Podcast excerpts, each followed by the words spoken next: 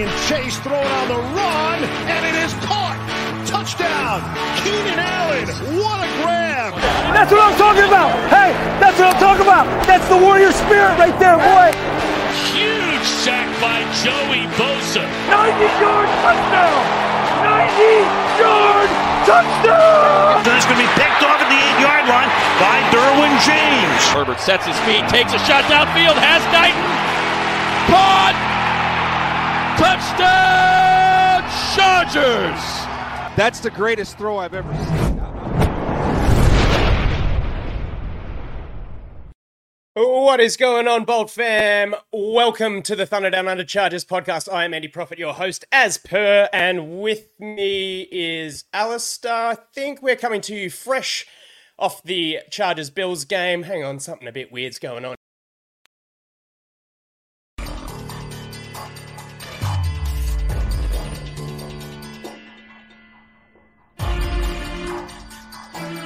Staley. It's Jigsaw here. You know, I've been watching you for a while now. you were a real shooting star, weren't you? Rising up the coaching ranks from Division 3 football to the NFL. Only four years it took for you to land a head coaching gig. And you started off well too, beating those Chiefs at Arrowhead, fourth and Staley. The fans loved it. They really thought you were changing the game, huh? Year one, what happened to fourth and Staley? You tried to please everyone else, but ended up pleasing nobody. You blew up like a supernova, didn't you? The perfect ending for a shooting star. You micromanaged, you were stubborn, not willing to delegate to your staff. Your team couldn't run the ball, they couldn't stop the run, they couldn't stop the pass, they couldn't stop the blitz. What could they do? 27-0, 63-21 to your biggest rival. Game over, Brandon Staley. Might be seeing you next year as a DC. Or maybe back in Division 3. Okay. Okay, just how we do on uh, TDU, a little bit of copyright infringement, but we we love that. We love that gear. Guys, a lot to get through. oh, that's one way to walk back uh, walk back all your claims. Hey, Ali boy. Well, guys, look, a lot to get through. A lot, uh, really hard to understand or know how to care about the result that we've just sort of watched. Um, heartbreaking fashion. We go down to the Bills, twenty-four to twenty-two. Someone's knocking on the door. I think he's back. Welcome, sir. How you going there? Hey, mate, Oh, good to be on the show. Yeah, welcome to the show. Welcome to the show. Bravo. Well done. Yeah, I'm glad that money, the, the money on the saw masks paid off. Uh, outside of the bedroom kinks, uh, very entertaining. Thank you for that. Uh, you've got my heart rate up. I, am not a big horror movie guy. Um, oh, mate. 24 22, Buffalo Bills defeat the LA Chargers at SoFi Stadium. How do you feel, man? They came out and, and you know played with uh, with the kind of energy you always see when a when a new coach comes in and a coach is fired. It doesn't. It seems like it doesn't matter what the sport is uh, or like what the circumstances. You just see, like Jack would say, everyone's a bit fresh, everyone's a bit loose and light. And I thought we saw that today. Did you notice a difference? I did. I I think the biggest thing for me was just feeling like um a bit like Kellen Moore had had his his wings unclipped and could just soar a bit. Uh, we we saw some stuff that No pun. and you you hey yeah you and I yeah good one you and I were both on Twitter a bit and I was having fun. I think I posted more tweets today than I have in the whole time I've been signed up to the social media brand. It was good fun. It was it was enjoyable to be able to watch a game live for once. It was kind of sad to have it in a moment that the season's done and we were underdogs at home, 13 and a half point underdogs as well. And you know what? Geez, we came out and had a, a 10 nothing lead, forcing turnovers.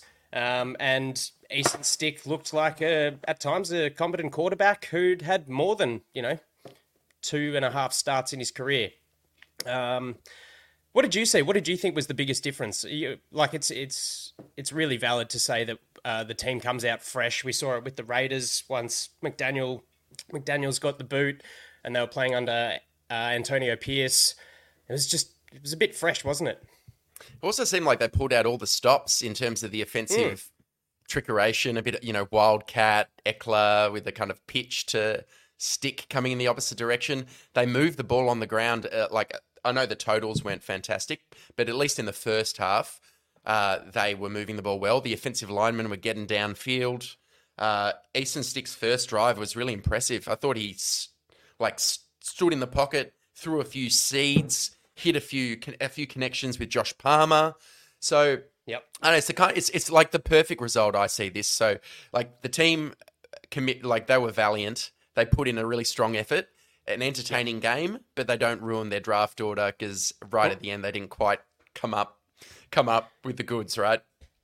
Well, there's a there's a pretty famous Aussie rock band um, called Midnight Oil who have a classic hit uh, and they say, "You say, you say, times are tough. We got the best of both worlds," and it kind of was that. It was a, it was a very admirable performance. We we fought, we showed up. There was pride, and like you said, we still uh, we didn't find a way to lose, but the team lost. Uh, and I'm I'm sticking with my I'm I'm a sicko. My fiance and and my dog uh, sitting in the living room, and the way they were looking at me in the fourth quarter was, "Who is this guy?" Um, not someone I've known for seven years. Um, I was I had one beer during the game, and it, it honestly felt like I'd had thirty. I was all over the place. I was so torn. Uh, like I'm. I don't, I'm standing by my. I never cheer for a loss. I never want that. That's never my mentality. Um, but you know, you kind of wanted it to go that way at the end, don't you? Like you, you look at the uh, hashtag blowout for Bowers or something like that. Um, but look, you know, it wasn't it wasn't 42-0 at halftime, as I politely informed another uh, Twitter guy who was just a negative Nancy. Um, getting used to that being the protocol, I guess. Trying to just learning a bit of patience about yourself. Um, there was there was the sort of bugger it Bugger establishing the run. Let's let it fly. Pass pro stood up with uh, Jaimes under center.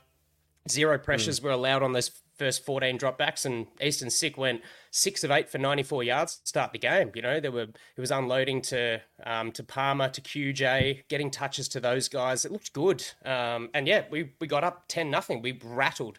You could you could sense that the Bills sort of thought they were going to walk into SoFi and just steamroll us and we really put it on them. And I felt like the pressure was right on them very late in the game. Um, I kind of won't jump too far into the last sort of three minutes, but right up until that last drive that got the Bills back in front, the the heat was on them, and um, it was like I said, really admirable and, and just great to see um, that we just didn't kind of roll over and let them stab us in the soft belly. Um, yeah, multiple turnovers. It's it hasn't happened for a while for the Chargers defense. Uh, and, and the, in in these kind of close margin games, that can be the difference. Uh, the Chargers end up securing three turnovers. The Bills don't secure any. So again, it's a shame that you win the turnover margin three to zero, but don't win the game. But I think yeah. that's why it was so close against a team that's clearly a better roster. Uh, they've got Josh Allen, who's one of the best quarterbacks in the league. They're coming up against Easton Stick. So I mean, for them to have kept this to one score, I think it says a lot to the culture that has been built all throughout this year, um, the the assistant coaches, the veteran leaders on the team, they don't, you know, a lot of them are playing for contracts, future contracts, trying to show ownership and future coaches that they should stay in the building. So, yeah, I thought the performance reflected it. It would have been really disappointing to see them come out and get blown out by three or four touchdowns. So, I hope, let, let, let us know what you think, Bolt. Bolt fans, is this kind of did did you want to see a win? I know if you're a competitor, part of you always wants to win, but I guess now maybe someone like a Brock Bowers is not completely out of reach as long as the Chargers now go on and lose their last two games of the year. But no guarantee if they play like that, they might just find a way to get over one of these last two teams. Yeah, you, you and I spoke um, during the game about uh, the if there was one game that you sort of wanted to win, it probably wasn't going to be this one. Obviously, we've got two division rivals coming up in the Chiefs and the Broncos, and the role that the Chargers can play for the next three weeks is the AFC home wrecker um, kind of spot. And we could have ended or, you know, done a lot of damage to the rest of the Bills season. Uh, they were touted as a Super Bowl contender, and they've they've stumbled because Allen's thrown thrown a bunch of TDs. Like I think they're right up there with 31 offensive touchdowns, but he's thrown 17 interceptions. So he's had a down year. The whole AFC landscape has just it's a sad thing because it's been a real open door for a lot of teams. Chiefs are 9 and 5. They're not sort of 12 and 3 like teams like we sort of predicted they'd be. Obviously the Chargers being 5 and 10 is far from where we predicted us to be, but um, yeah, it was all, all all of those things just sort of make that a little bit harder to swallow. And of course, the sad irony about losing another game by less than three points, uh, which is just that sort of last little Staley mark on the on the unit. Look, it wasn't obviously a perfect uh, a perfect outing, but there was a lot of positives to see. Um, Gillman, oh, look, a lot of people on, on the socials really just th- threw it at well, what is this team when you've got linebacker Kenny Murray Jr.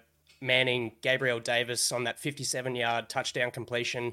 If you sort of look, next gen stats do a great kind of uh, visual of how the routes unfolded, and you saw that uh, it, it just went from, from left to right across the field, just a blown coverage completely. Derwin James kind of stepped up and took, I think, Shakir uh, or Diggs, and then Hawkins and Alohi Gilman stepped up as well, and you end up with the free back or deep right of the field, and Kenny Murray just doesn't have the wheels. You might say, hey, look, probably an opportunity to to play some of the younger guys. I, I think we've got a third round pick in in the in the stables who's pretty athletic, not too bad in coverage, but there was well, a we had two pretty, in this game. There was there was mm. JT Woods declared inactive. He's had a weird year, and no one knows what's the explanation for the non-football injury, but. He's back from that, and they decided to declare him a, healthy scratch. And then I, I took over what you're about to say, Daiyan Henley. He might have had a couple of snaps, but I don't I don't get it. I'm a look happy with the performance, but still a bit odd that you're giving Ekeler 15 carries, three receptions, and Spiller has two. And you're missing these opportunities. Another one we've discussed on the show is mixing up the offensive line and getting Jordan McFadden in there, potentially for Pipkins at right tackle or moving Salyer across to right tackle, letting McFadden play right guard. That didn't happen. So I don't know. I feel like there were some missed opportunities to blood these younger players, like Daiyan Henley, especially in a game that is really meaningless from a win losses standpoint. And you, I think you, you touched on it. Like, even though it looked superficially better, you're not going, all you're doing is glossing over real problems. And again, sure. what, what, what, what did we see? Michael Davis getting exposed numerous times in coverage. Gabriel Davis has 130 yards. Uh, and a touchdown. Uh, what, what else did we see? Four on four catches. We also saw uh, the first half look really good from a pass protection standpoint, but then come the second half, by the end of the game, we've allowed five sacks again for forty yards as well. Yeah. And it was the same kind of deal with blitzing defenders not being picked up. There was a really uh, an obvious one where Stick just didn't recognize that they were sending someone from the slot uh, I forget who it was now, but if uh, the weak side, it, the weak side um, rush by Rasul Douglas. Yeah, Rasul Douglas. Yep. Thanks, Andy. Um, and Everett then immediately turned to him for a hot route. Easton had already gone to a different space of the pr- progression. These are the same issues that have come up all year, and and which has led the team to a five and ten result and and record. And I, even though there was that same fight and willingness and instinct, we still saw the bones of the same defense with soft coverage cushions on the outside, allowing completions. We saw Michael Davis getting exposed. We saw some missed tackles, and ultimately we couldn't pick up the blitz when it mattered at the end of the game. So that's why we lose what otherwise could have been a really exciting win. Yeah, and it yeah, like I said, uh, I don't like cheering for the loss, and I was absolutely torn with how I wanted to see the rest of that game pan out. And it was probably halfway through that fourth quarter where I could really sense that the pressure was on the Bills. False start on the the punt, deep in their territory, and I thought, oh, I don't even care anymore. Shove your draft, draft pick spot up your ass. Like let's let's upset this. Let's let's wreck home. And Um, it was a real it was a real chance. Um, but it like even though I signposted at the start of the game, I, I felt like Kellen Moore was sort of unclipped and I thought he, the way that he scripted the start of the game was sexy. It was new. It was it was unconventional to a degree relative to how it's been throughout the year. What did you think as the game went on about how Kellen Moore called the plays? Did you? I won't. I won't uh, lead you into anything there. I, I didn't notice any like huge difference. It's not like I thought he got um, conservative or took his foot off the clutch. I still saw. I liked in the third quarter, especially. We're talking about first and ten in their thirty, and you're still going for a deep completion to Josh Palmer. I think you're just working with some limitations when you don't have Justin Herbert under center. We saw uh, some issues on third and longs where Stick really struggles. I think in some of those situations he struggles to keep his eyes down the field. He does drop his eyes and look at the rush uh, a bit. But I mean, I thought that overall that was a pretty well called game by Kellen Moore. I can't think of any one instance where uh, I was thinking, oh, we shouldn't have run the ball there, or we should have done this instead of that. It was it was a pretty good game plan, I thought, for a backup quarterback. Um, did you did any like receivers stand out to you in the absence? So missing, we've missed Mike all year. This time we also miss Keenan any of the guys a wide receiver stand out to you, mate? Um, look, I think the two guys that had, or sorry, the one the one receiver that I thought had flashes uh, was Josh Palmer, uh, and I think he still under contract until 2025. So there's going to be you know great. Um, great areas to sort of work in. I, I do believe that we'll lose Mike Williams in the off season. Uh, I'd be shocked if Kellen Keenan Allen rather uh, goes, but cap situation is dire. We can get into that a little bit more uh, in detail later. But um, Josh Palmer had some moments. Also had like you know uh, Johnson, number seven for the Bills in defense, is just a physical defender, and there were just times where play the opportunity was there, got smashed. On the other side of that, dealing with physical defenders, I can't I can't express my love more for this guy in in the stretch down the field. In fact, the whole season, Gerald Everett, uh, seven catches, forty two yards, continuously mm. breaks that first tackle, gets the yards after contact, gets the first down. He got absolutely smoked numerous times, and they're the sort of hits that you just kind of go, okay, he's in the tent for you know a drive or something. Gets back up. Really impressed with how he played.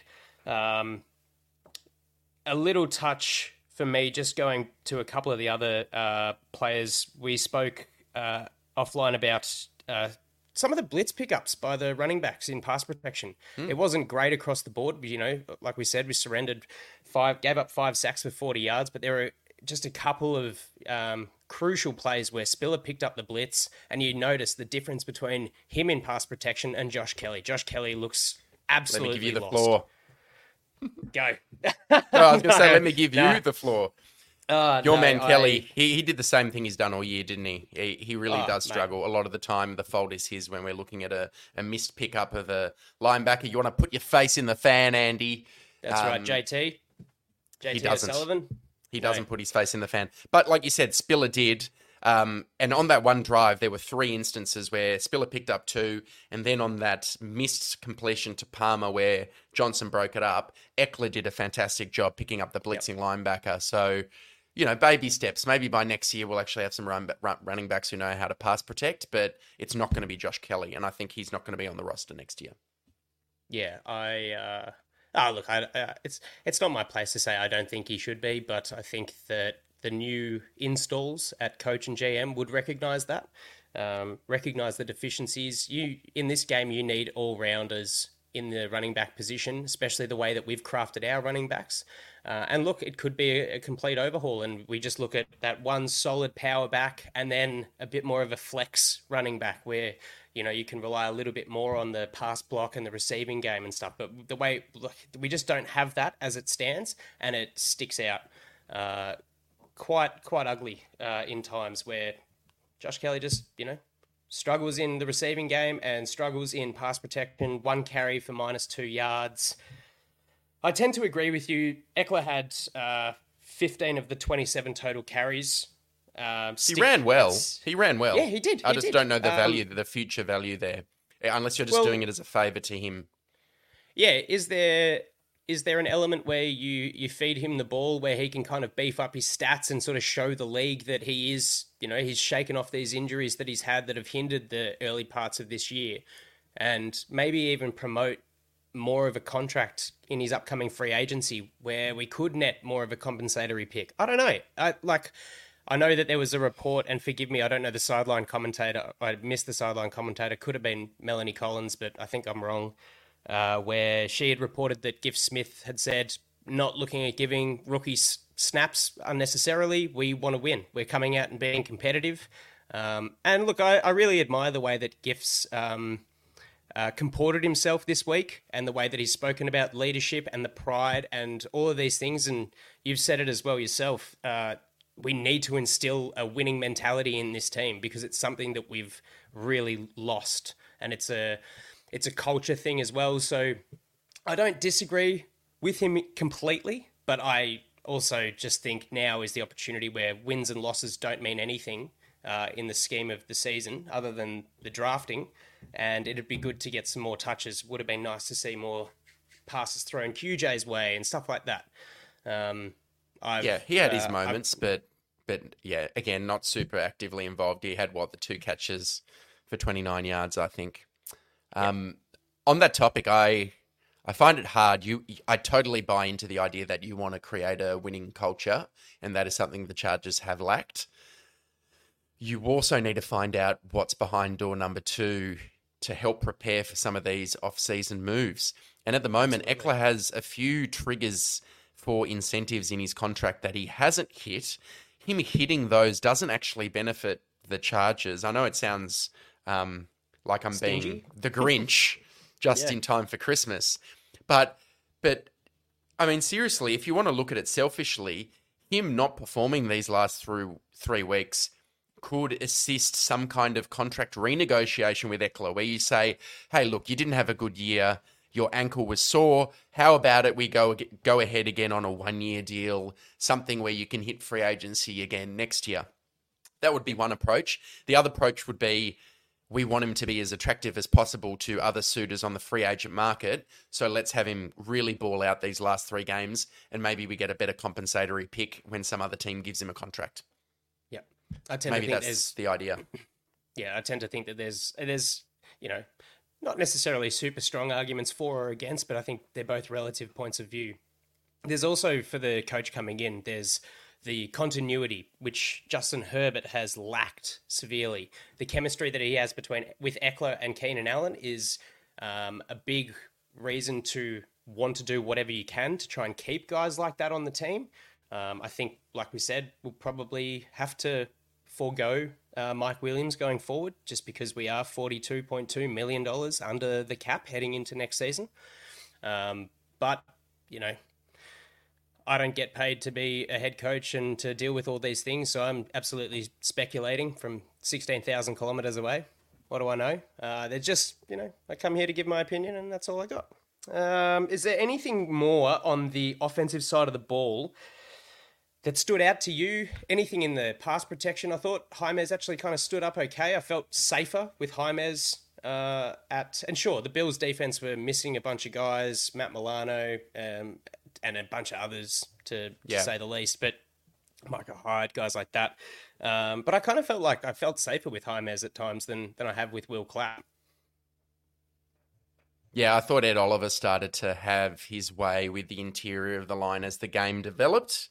I don't know if it's something about second halves and just like, I don't know, reviewing and making adjustments and changing how you're sending pressures. But I would have totally agreed with you in the first half. But by the end of this game, again, you're looking at the five sacks and a few whiffs. Uh, because we're recording so soon after the game, we don't have the benefit of any kind of deeper analytics. But just the eye test, I totally agree. I thought the pocket looked clean the first half, ran the ball as well as we've run in one half for a while, at least the second half of the season. But then, I don't know, the recency bias creeps in. It's left me with a bit of a sour taste in my mouth, just looking at the fact that the game we couldn't make the plays when it needed to be won in quarters three and four and end up losing by two points. It's kind of just more of the same the way this season's gone from my perspective. Yeah, I agree. Yeah, the way that the the sort of sack started to roll in late on those crucial downs, you know field position getting absolutely dirtied because missed protections and stuff like that. You're you're spot on, and a lot of that sort of comes down to Easton Stick and his um, experience, uh, recognizing those pressures and just learning to throw the ball away rather than kind of. Um, I mean, he wasn't like Jake Browning was in the game earlier, who was you know under pressure and rather than throwing the ball away, was just throwing red zone interceptions to the uh, the Steelers defense. So not great. Grateful Bob. that it sort of. um, all right, on to the defensive side of the year. Actually, before we go, I want to talk to you. We've spoken. We spoke last week about kind of core players moving forward. Where does Gerald Everett sit for you in that he's heading into 2024 as a as an unrestricted free agent, uh, 30 years old. I just had a quick check on Spotrac. He's sort of valued around that two to three years, around eight and a half million. We're in a sticky spot. It's you know with what else we've got with Stone Smartt and Donald Parham. I mean, unless you're sort of taking a, a home run hit in that first round, in that early first round, is there is there any room or like want to kind of manipulate things to keep him? What do you think? I find Yeah, him. I- I, personally, I, I I love him. I love the way that he goes about it. Um, you know that as well as you know me, I think. And uh, yeah, I, I like. I don't know. Is he that? Is he that valuable? Am I completely overrating him? What do you think? You're not overrating him. I think there's any risk where you're going to enter a new season without any of the same tight ends on the roster. Like I don't have the list in front of me now about the status of uh, Parham and Smartt. I think there are the RFAs or um, some form of, of a free agent. So I, I think there's some value. If you're going to, we're probably going to be only able to prioritize one or maybe two internal free agent to keep. I know a lot of people will say Alohi Gilman is the guy because he's played really well. But there's something about Gilman where he's the type of guy I think it almost does behoove you to allow him to walk for a good deal because we're already paying Derwin J- James the best part of 20 million average annual contract value. Do you really want to pay two safeties when also there's a bit of I think there's a bit of scheme specificity with Gilman's production where you don't know what scheme the new defensive coordinator comes in to run. If he's going to play a lot more single high man coverage, I'm not as sure that you want Gilman playing center field 25 yards off the line of scrimmage. So Everett, I think, would be the guy I target before someone like Gilman because it means you know Herbert likes to to hit him. He's reliable. His hands are reliable. He's been available. He hasn't missed too many games through injury from memory, and he's I think he's more of a receiving kind of slot tight end. So if you did draft high enough to take someone like Brock Bowers, who is a traditional wide tight end who can block as well as receive, I think him and Everett would be a really nice combo. So depending on his price, absolutely consider re-signing Gerald Everett. Let's go. He's been one of the very few strong free agent pickups uh, under the Staley tenure, I think. I'd probably argue that in in his tenure, I think he has had a couple of injury niggles. Nothing too crucial, but there's been a quad here, a hip there, where he's missed a Yeah. Uh, just for what it's worth, uh, not I'm not even going to look up Stone Smartt because he'd be on bugger all. Uh, but Donald Parham is under contract next year. Base salary is 1.125 million. So there you go. But same kind of same kind of pond, really. He's had concussion problems, injuries. I feel like he's six foot nine and made of glass. Um, it's a bit of a bit of a concern. But look, it's you're right. A lot of it is scheme relative. Um, whether Kellen Moore stays or goes, he you know we love. We know that he loves his tight end, so we'll sort of see what happens there. Uh, yeah, but 8.5 mil a year recommendation. It's steep when you look at where we are with how we're paying everyone else. I think Gilman's the perfect uh, chatter uh, to move on to the defensive side of the ball because um, a lot of Chargers fans will be like, "No, we've got to keep him. We've got to got to keep him." Because he had the forced fumble, he had the interception, which is a heck of a play. But for mine, I see him similar to how you've kind of alluded to as a less athletic but more football IQ kind of player, pl- kind of safety. Uh, the strong safety type. And today it sort of felt like a bit of the opposite. I felt like he made a couple of mental errors, like that play um, where Kenny Murray's going to get gashed for his coverage grade against Gabe Davis. Where if you look back at the play, Gilman really just bit up on that on that kind of um, shallow crossing route and left the, the deep right of the field open. Uh, but on the other hand, you know, had the forced fumble, incredibly athletic, awesome read play. Uh, I think it was Stefon Diggs was the targeted receiver, leapt out to make that interception, and um, that was probably one of those another one of those moments that had me going, "Whoa, yeah, uh, let's get fired up and bloody go and win this game." Um, Hawkins played a all right too from the safety spot. had a He had couple of moments, moments. yeah, yeah, agreed, agreed. Michael Davis, uh, Tatar and Farewell for all consideration. He he he lost. He had lost a big play against. Yeah, stick the AK right up it, mate. He lost that big play down the sideline to Gabe Davis, and you could see on the run play following that that pass play was still in his head, um, and he missed a sort of three four yard uh, in the red zone. Uh, allowed you know This close is to this another is in quarter down. three, right? When they're in our red area, James Cook is uh, running wide zone outside to the left, Yep, just yep, after the exactly big completion to Davis. Yep. and he and then he kind of he just missed an opportunity to tackle, which took them to the one yard line, and they end up running the the Philly special, or sorry, not the Philly special, the tush push, the brotherly shove, and The bobsled uh, Josh Allen shove, go- as uh, goes in for the Worth said. touchdown. Well, we got a we got a nice goal line stop on the uh, previous play. Uh, I, I Yep. look, I, I thought at the time it was Nick Williams. It could have been Tito or Johnson. I just saw a big body Yeah, with a ninety Kendricks something. was in there too. Yeah, there was a good stop, and then obviously Josh Josh Allen got in for that just left of the the center uh, rushing touchdown, one of his two scores for the game. Um, Derwin James didn't see much of him in the safety. Haven't seen much of him in the safety. We've spoken a lot, and look, it's widely known that he's had a down year as far as he's concerned. What did you think of him in the slot? Uh, hit and miss. I thought he had some good moments, especially against the run. He made some tackles, assisted with some tackles. Uh, and then we saw a couple of moments where he just missed a quick slant to K- Khalil Shakir on an important third down. Um, Yeah, I don't know. lost He's bit, not. he? He did look a bit lost. I think he again. He's one of these guys where first half you look at the tweets uh, on X, I should say. What do you call them? X's. Posts. Posts. you look at the. Let's get as boring and stale bread as we like. You look at the posts, first half, you see all the standard gear, like, oh, you know, the team, Staley was the problem. The team's come out hot. It was all Staley's fault. Look at, you remove him and everyone's playing well. Um, and Derwin was amongst those people. You know, Derwin is this, look, he's looking, he's playing as close to the line of scrimmage as I can remember. But then by the end of the game, we'll find out what his grading is for the game. But I dare say it would just be average because had some opportunities to make plays at the end and didn't quite make them. Like he was used effectively uh, as a blitzer from the slot on one play. He helped force an incompletion. So I'd say like a decent game. It's not like he stood out poorly, but Yeah.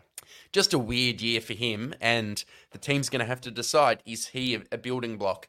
I think next year there's very little chance that he is traded or gotten rid of, for cap reasons, amongst others. A, a new coach probably views him as a important weapon. The real key for him was be will be does he earn the price of his contract in 2025 and 2026 because he's being paid as a absolute chess piece weapon. Jalen Ramsey, jack of all trades, can do everything. That's built into the value of his $20 million a year contract. Yeah. If the new coach decides he's just better off as a strong safety, in, you know, in a cover three, cover one system where he's playing as a robber or as a buzz safety, you're going to see a real decision about do we want to be spending $20 million on that type of player? Yeah. Yeah, he, he gets touted as the, the Swiss Army knife of the Chargers defense. And what people tend to forget is that part of the Swiss Army knife is that little plastic toothpick that comes out of the end. And I feel like this year he's been that toothpick. Um, like today, there was solid elements in run defense. He got a nice pressure on uh, Josh Allen late in the game, but in coverage, in the slot, you know, if there's a couple of guys there, he just sort of loses. I feel like he he he's been thrust into this role, uh, and it, it really hasn't sort of regressed after they took the green dot um, responsibilities off him early in the year. It like he just kind of feels like he is responsible for everything, uh, where he he just needs to be able to recognize his role and execute that. Because moving forward, there'll be a there'll be a coach that goes, he is a cornerstone piece, and we just need to work out how to use him and how to get into his head that you know he is not the be all and end all. There are ten other blokes uh, or let's say five in the secondary that are responsible for their roles as well. And Derwin, you need to know that you don't have to do everything. You just need to be. Some, some of those best. Swiss Army military contraptions have like a spoon as well. He's kind of been closer to that this, this Oh, year. I see what you're doing. You're doing the old knifey Tooth- spoony? Knifey spooning. Toothpicks aren't bad. I could see you as being a bit of, of a toothpick guy. In a, in a hammock, Careful. you know, picking. Careful. But there's, there's Where way I more tools than I? I bring got to it. nowhere to go with that. rubbish chat. Absolutely Love- rubbish love chat. I'm stepping up for Jack. I'm filling in for Jack. Oh, Galaxy Brain over here, just talking nonsense. There are far greater tools that I, I bring to the hammock than a toothpick. I don't think I've ever brought a toothpick to the hammock. That's a wild Uh, comment. Ludicrous. I thought you were better than that, mate. Put your mask back on. Get out of here. Ste- special team stood up for the most part. Cameron Dicker. Mate, name your kid. Have a kid. Call him Mate, Dicker. do you reckon you're getting excited? I said to my wife, "Hey, if we name our son, uh, we're not. She's not pregnant. Um, Dicker, Dicker Yes. Lloyd. What do you reckon?" Straight up, no. That's fair enough. Didn't even That's consider it. absolutely fair. I think in Well, this the middle middle name's already Herbert, so maybe it's a bit much. Herbert. Ugh, good. Uh, yeah, you can't go too too hard on the uh, the Chargers players. Naming Leave some room kids. for Collingwood, huh? Um, but hey, but special right. special special teams was awesome in this game. Awesome. AJ Finley, stand up. Let's give him a shout out. Have we spoken about him all year? Because when Deane Leonard's been out and Not he's like played that gunner, gunner role, you see 24 on the screen fairly consistently when you watch Yeah. special teams. And I know a lot of people were surprised he got a roster spot after training camp, but he's really shown why they gave that to him. He's going to have a role on this team moving forward. Him or Leonard, or depending what they do, he's just come up trumps, you know, three to five times during the season. Uh, and and what a, what about what about Cam Dicker? He he's just from a branding perspective. He's killing it. We've got Pro Bowl vo- voting going on. He did that kind of Better Call Saul style uh, video on Chargers Better Twitter, which was Dicker. elite. and what did he? I think he went five from five today with a, a 53 Long yarder and two from the 40.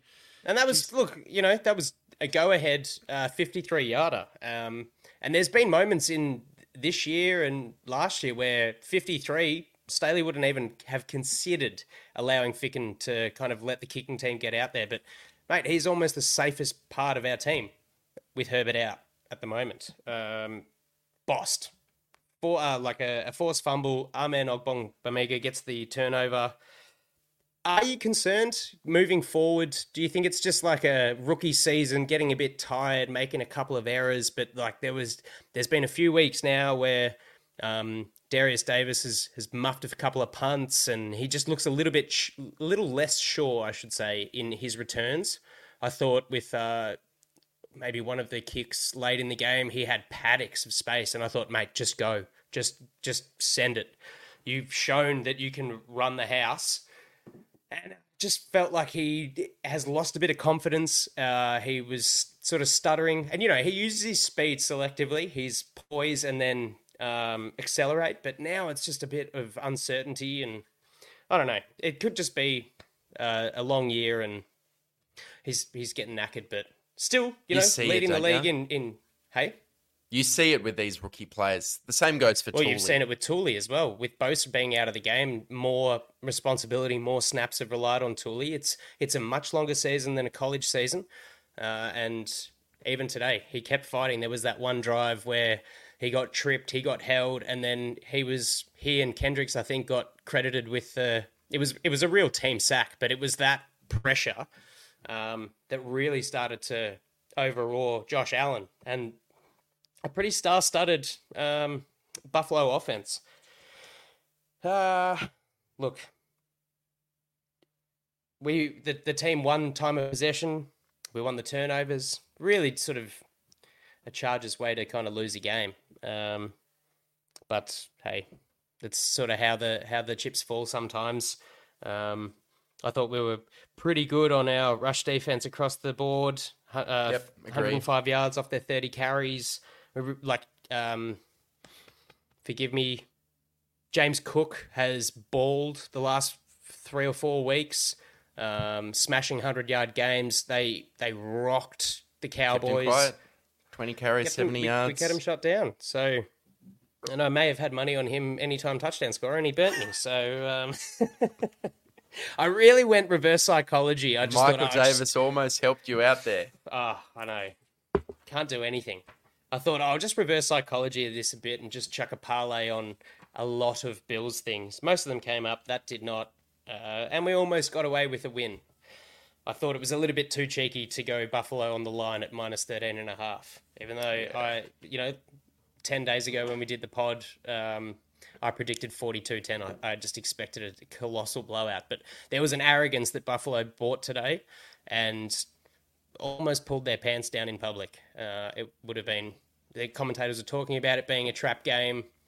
Would have loved for that to have gone down, but unless there's anything further for you, we we moved to five and ten. Um, Bills get that win and go nine and six now, still banging on the door of the very congested wild card hunt in the AFC.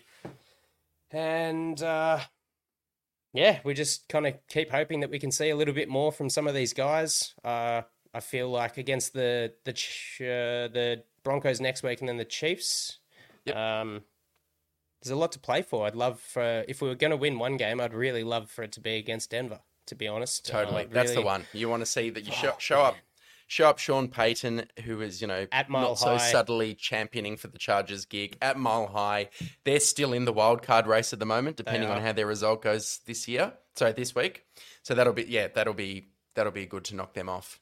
Um, Yeah. maybe maybe we step back if you if there's nothing else to talk about from the game. Uh, I think we've we've done our dash. There's probably out of the 42 minutes that we've been running now, I thought there's probably 35 more minutes that um, we've had that we might not have had it if it was a blowout. It would have just been like, eh, stuff. Totally. It Wouldn't have what known what to say. But, uh, So, look- there's good fun. There's a lot of good stuff to take away from it. pretty good performance. Um, a couple of other things from this week, and we'll start to pack unpack this more as the the ensuing weeks go on. One is head coaches, which we'll park for a second. The other is uh, an article came out kind of the 48 to 72 hours after Brandon Staley was released. We recorded our show with Jack. And it was great to have him on. Thanks to the listeners who supported that and clearly enjoyed it too.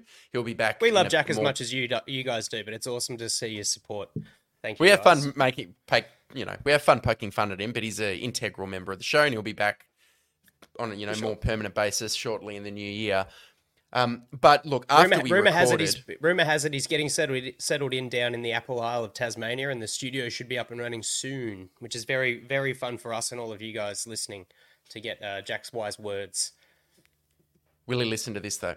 So we've got to kind of decide like what we're going to do moving forward with the head coaching search. In the last few days, there's been an article released on ESPN by Chris Rim. Um, the headline was "Why a disconnected team was Brandon Staley's downfall." Chris Rim, I should say at the outset, only started covering the Chargers in September this year. So when I saw the article, uh, and I listened to all these press conferences. The Chris Rim questions in the last eight weeks have been quite pointed questions to to Staley, like how do you feel about your position with the franchise? You know, why are you going to continue to call the defense? I, I, I recognize Chris Rim as this new voice who was asking quite direct questions. So I wasn't super surprised when I saw he'd written an E Baiting, yeah. ESPN style expose retrospective. And just to hit a few high points, he he signaled he there were a few like little anecdotes or vignettes in the story. One was during the Jacksonville playoff loss, Staley was seen screaming, having a screaming match with Michael Wilhoite, the linebackers coach on the sideline. You know, Michael Wilhoite defending himself, saying "dumbass play call," and then he ended up being fired at the end of that year. Um, there was some reporting about Not how for saying Sta- dumbass play call, but because he believed Staley believed that he was the weak link and the linebackers had stuffed up on the dumbass play call. Play on. Correct. And you don't know if I mean this this kind of teases out some of those things about you know willingness or lack of willingness to take accountability or to have your authority challenged, but he ended up firing him. Uh, there was reporting that in the locker room when Staley said, you know, games like this happen to the guys, that that dis- didn't resonate with every single player. And some of the individual stories it kind of like the overall vibe was that under Staley there was a bit of a fraternity. You were either in with the coach or you were out. uh, certain players, for example, if it was their birthday, he'd say, "Hey, it's this person's birthday, Zion's birthday, happy birthday, Zion," and then someone would say, "Hey, it's Henley's birthday as well," and he'd go, "Oh yeah, ha- happy birthday, Daiyan," and kind End of practice, brush see you later. end of practice. See you later. Um, and naturally, I like before I give my take. You've read the article. What what was your view? And what I want to say is interesting for the US listeners is in Australia, and maybe I'm sure it's the same in the US as well.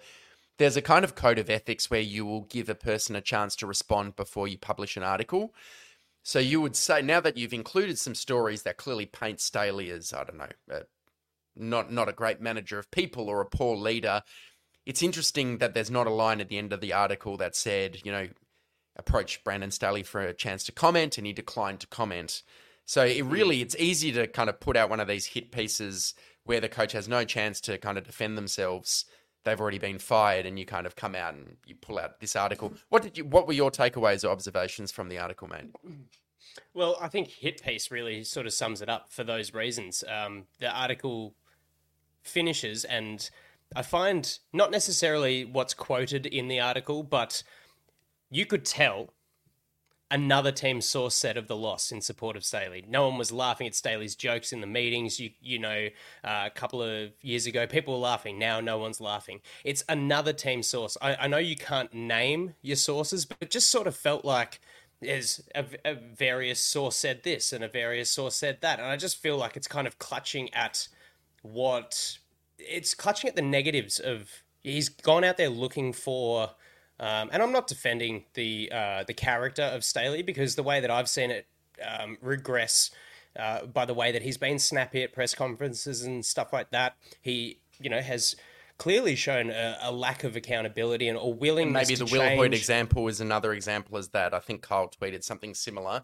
When it's Yeah. when you're under pressure, are you accepting, embracing yeah, the responsibility, or you are you lashing out? Yeah, and I feel like he's he's breaking a lot more than he's sort of sticking by himself. Um, uh, yeah, there's just the. It just seemed very targeted, and it seemed like this is how it is. There's no two sides to this story. Clearly, on the field, it shows that he's been sort of inefficient at um, uh, getting the, the team together, and that's sort of how it is. So I look, all of it kind of makes a little bit sense. It does sort of add up to a degree. There are various things, you know, finishing the article by saying no one's laughing at his jokes. It's not there. He's not the, the, the classroom jester like I usually am. He's, you know, a leader of men, and I, you know, never really considered in any appearance that I've had Staley in for him to be a funny guy or anything like that. There was just a few kind of cheap shots. So I think for for things to really be resting on an article like this um, is, is kind of weak and cheap. But I feel like there are some points that he makes that are fair points, and I feel like Yeah. th- things like Staley's guys. We spoke about that, and you know mm. when the the the DC, that's always sort of the case. That when the DC comes in and it's his defense and it's how he wants to work it, he brings in his guys. And we saw from year one where the Chargers defense was still very, very low in the rankings. And then he brought in Morgan Fox, Sebastian Joseph Day, Khalil Mack. You saw that there were parts of that that worked and parts that I've never really felt like. Austin Johnson is another one. And the two interior defensive linemen. And it's funny that, you know, five days or so after uh, Staley gets ousted, that Sebastian Joseph Day's gone. And I feel like Gone. that might have been one of he might have just been one of those guys that thought, This is crazy. I can't believe you've got rid of this guy. And they're like, Well, you're gonna cost us seven and a half or eight and a half million next year. See you later. We've got May as well go got- now. You can pl- land on a playoff contender. You're gone at the end of the year Yeah, anyway. And look, let's let's know, do it now. the joke the joke will be on us if you do la- land at you know uh, at the Ravens or the 49ers or something like that but at the end of the day cleaning out the the toxicity of the the playing of the off-field stuff and the character stuff is um is important I don't know if there's sort of any more drastic sort of takes I have of that. Um I have be- I've grown to believe that he is a Staley is a stubborn man, and um, I think it's just it's it's you look at uh, at the game like today, and sure the defensive performance wasn't that much greater than it has been, but the lack of willingness to try something different, you know, to just take your role as the head coach and the the person that runs the whole team um, and not sort of give up the play calling duties to Derrick Ansley. That speaks volumes when you're you're not self reflective. Jack would be phenomenal at dissecting this, greater than I would be. But I th- like I think I'm sort of roughly hitting the same points. His lack of willingness to try something new. He's just this is how it is, and uh, I'm not going to veer away from that. And it's the banging your head on the wall, hoping that it stops hurting, or hoping that you you stop feeling it. It's that trying something a bunch of times, not changing, expecting a different result. What irked me is the reports of the lack of harmony, or the lack of sort of camaraderie, I think, for better words, within the team. You know, there's a, a disconnect between the the the various phases of the group, predominantly the offense and the defense, that really sort of stuck out to me. And that, to me, is what the head coach's role is: is getting different units of players to perform at once. And we saw that with consistent lack of cohesion across the um, the phases, not playing complementary football, things like that. So while I've taken a big jab at um, Chris Rim's article, I think it's at at at various points a low blow. Uh, I think there's some kind of legitimacy to what he's saying.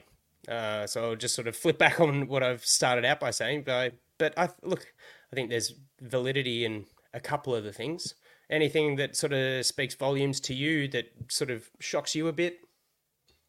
I think you, you've always got to assume that the person knows something that you don't. So you don't want to discount everything. Um, I thought it was a bit haphazard, the the various sources, and he did present both sides, where he would say, you know, Quentin Johnston really appreciated the way Staley took him under his wing. There was maybe a bit mm. of an in group versus out group vibe within the team. I find with these articles, though, they can be kind of reductionist where they're leading you to draw a conclusion that, you know, this was all over the moment that the Jacksonville debacle had, and, you know, Staley was unfit to lead this year. And this is where we are. And maybe that is partially correct, but what I would kind of challenge the listeners to think about is a lot of other things go wrong to get you to that point. And after the Jacksonville loss, it could go one of two ways, right?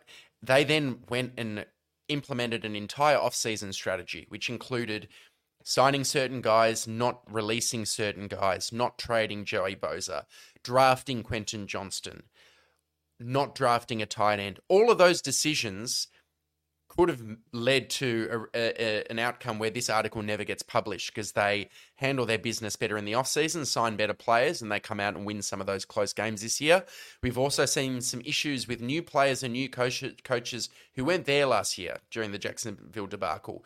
The Kellen Moore thing sort of worked, sort of didn't. There's been these real issues with blitz protection, and then just you know, like run of the mill injury stuff. Losing Linsley early, losing Bosa for good periods of the year, losing Mike Williams. So it's all easy to say, oh, Brandon Staley was a cancer that they had to excise, and he was Phrasing. the problem. Yeah, but eh, see what you're saying. Um, but I think that's a convenient thing to say at the after the Raiders loss in particular, which was a terrible loss, it's easy to say that when really the story of the season was many close losses and a multitude of things that went wrong. I don't know if it's kind of that clear that that he was doomed to fail from the get go because he was a terrible coach. In fact, we were talking to our friend Dom, who no, no doubt will be listening to this, works for an Australian sporting organisation, who took a very different approach after a losing season with their coach. Instead of firing him, they kind of brought in some more senior assistants, kind of reflected on what makes for a better team, and then in the next few years, they went on and won our equivalent in Australia of the Super Bowl, Premiership Cups. Three so, times in four years. Three like times. Patriots it's one of the great sporting areas. stories. They went yeah. on to a dynasty. Staley's story is year one, nine wins. Year two, ten wins. Year three, terrible season, they fire him. So he gets one less year than Lynn and McCoy did. Some will welcome that, but he's a 40 year old coach who finishes with a 24 and 24 record. Of the ways the Chargers could have gone next year, I think they could have they could have decided to ignore all the fans and go, you know what, Staley's a smart person. He's invested in his self development.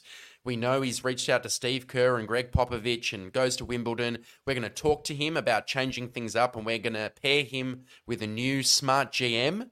and we're going to fix this thing with Staley moving forward. I reckon that that could have worked, even though people will disagree. But I also think the approach that they have taken is also potentially going to work and maybe even more likely to work. And maybe I'll leave that as a teaser because we'll get into this on our next show. Hopefully, we have Jack back. But the idea of going with a new coach, an offensive coach, or a new coach who's been a head coach in the past, who brings that experience and leadership, there are other ways to take us to Rome. And I hopefully that is the, the outcome because they decided to cut bait on their 40 year old coach three quarters of the way through year three. It's a new horizon. Yeah, I, just on top of that, I think um, it's all well and good to go out and speak to Steve Kerr and Popovich and stuff, but if you're not supported with experience around you, um, you know, it, like you know, Giff Smith's been in the in the league for ten or however many years, whatever. That's one guy, and he's had Renaldo Hill and Derrick Ansley's forty years old. There haven't been that many more support staff helping him. Whether or not he'd be open to listening to these sort of things is Yep. kind of neither here nor there. But I feel like the environment has been a massive part of this situation, and what I mean by that is Echo Dean chamber. Spanos has Dean, yeah, yeah, absolutely. Dean Dean Spanos has moved the team to LA. That was his decision, uh, and it is. It got to a point where enough was enough, and nothing with what was existing was. You couldn't you couldn't fire Tom Telesco for all the like decent picks he's had. There have been that many that have uh, like that many failures in the draft alone that have outweighed those and outshone those, and there have been. I mean, the JC Jackson is such a poignant free agency blowout um, that it you, you you sort of needed a little bit more authority and experience to to change that situation. And we're in a city where if you don't win, you're an absolute loser, and that's what LA is. It's a transient city, and you just kind of I think Spanos' hand was forced. What also killed me is that the way that Staley spoke to the team after the Jags loss. It's unfortunate, but sometimes these things happen in the NFL. That's the same way that he approached the post-game conversation with the team, and that had like after the Raiders lost. The Raiders, uh, yeah. yeah, yeah. Uh, that had You to can't just, have many of those. Yeah. You can't say that twice. You can't say sometimes these happen. These, These losses happen when you happen. when Yeah. you you give up six touchdowns in the first half Mm. and 63 points against a fourth round rookie quarterback that hadn't thrown piss the previous four weeks. So And, and maybe we can throw this back at Jack when he joins because the, the takeaway, Chris Rim wrote, Staley was not overly strict about timeliness, didn't lose his temper, receptive to input from team's leadership and assistance. I feel like it was a very player empowered group, but with a lot of focus on the leaders. So I think that's where you get this favoritism where he goes, This is going to be a player driven program, but it's Kendricks, Derwin, Herbert, and maybe they they were Staley's guys, and he allowed them to kind of rule the roost, but perhaps not holding them to account when they needed to be, especially Kendricks and Murray, whose performance on the field has not always kind of warranted the leadership position, especially SJD, who really was a bus, a bad signing for the Chargers. You paid him to be a stalwart in the middle of the defense, played at a below average level the entire time. He was a Charger. Anyway, I Uh, promise one- this will be the last time I try and do like a, a Staley A defense, a real back. But I will end by saying like Staley leaves now as a guy who I still think has a future as a ve- as a good coach in the NFL. It might he might need to go back to being a defensive coordinator for a few years. Maybe it was too early for him as I as Jigsaw said in the intro, he burned out like a supernova. It was too much too soon. The Chargers could have stuck with him and let him grow through that, having invested three years. But as you said, in the transient city of LA with a win now mentality, they've said, we don't have time for this. We've gone with three years. Let's bring in someone with a demonstrated capacity to win playoff games. Yep. Yeah, it's it's all in and we've gone we've ended up all out.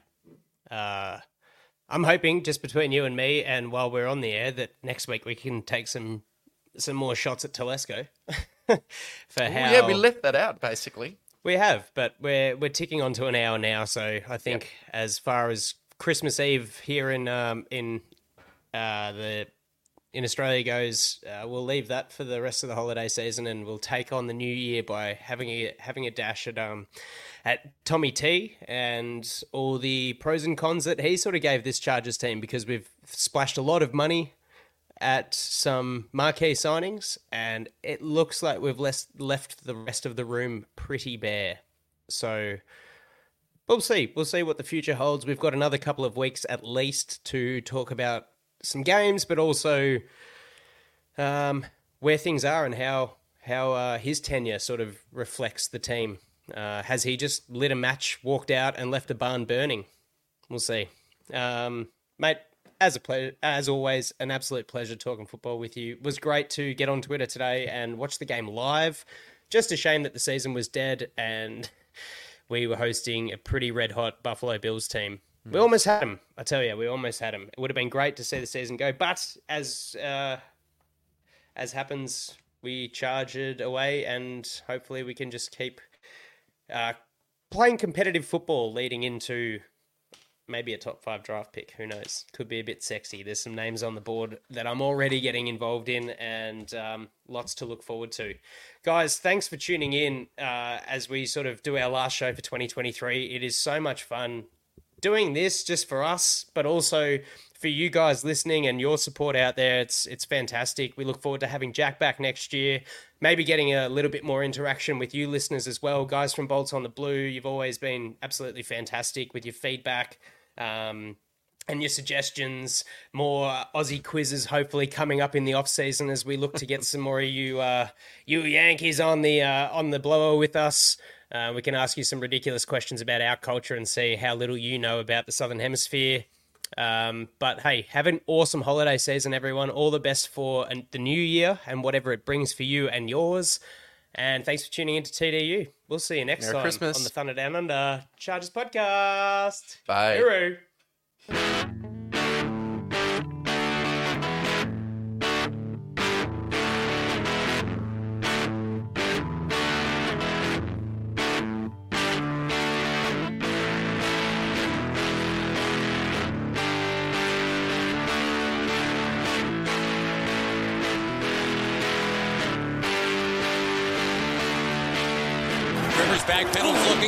Got Floyd turning. Got it. Zigzag. 10, 5, high step.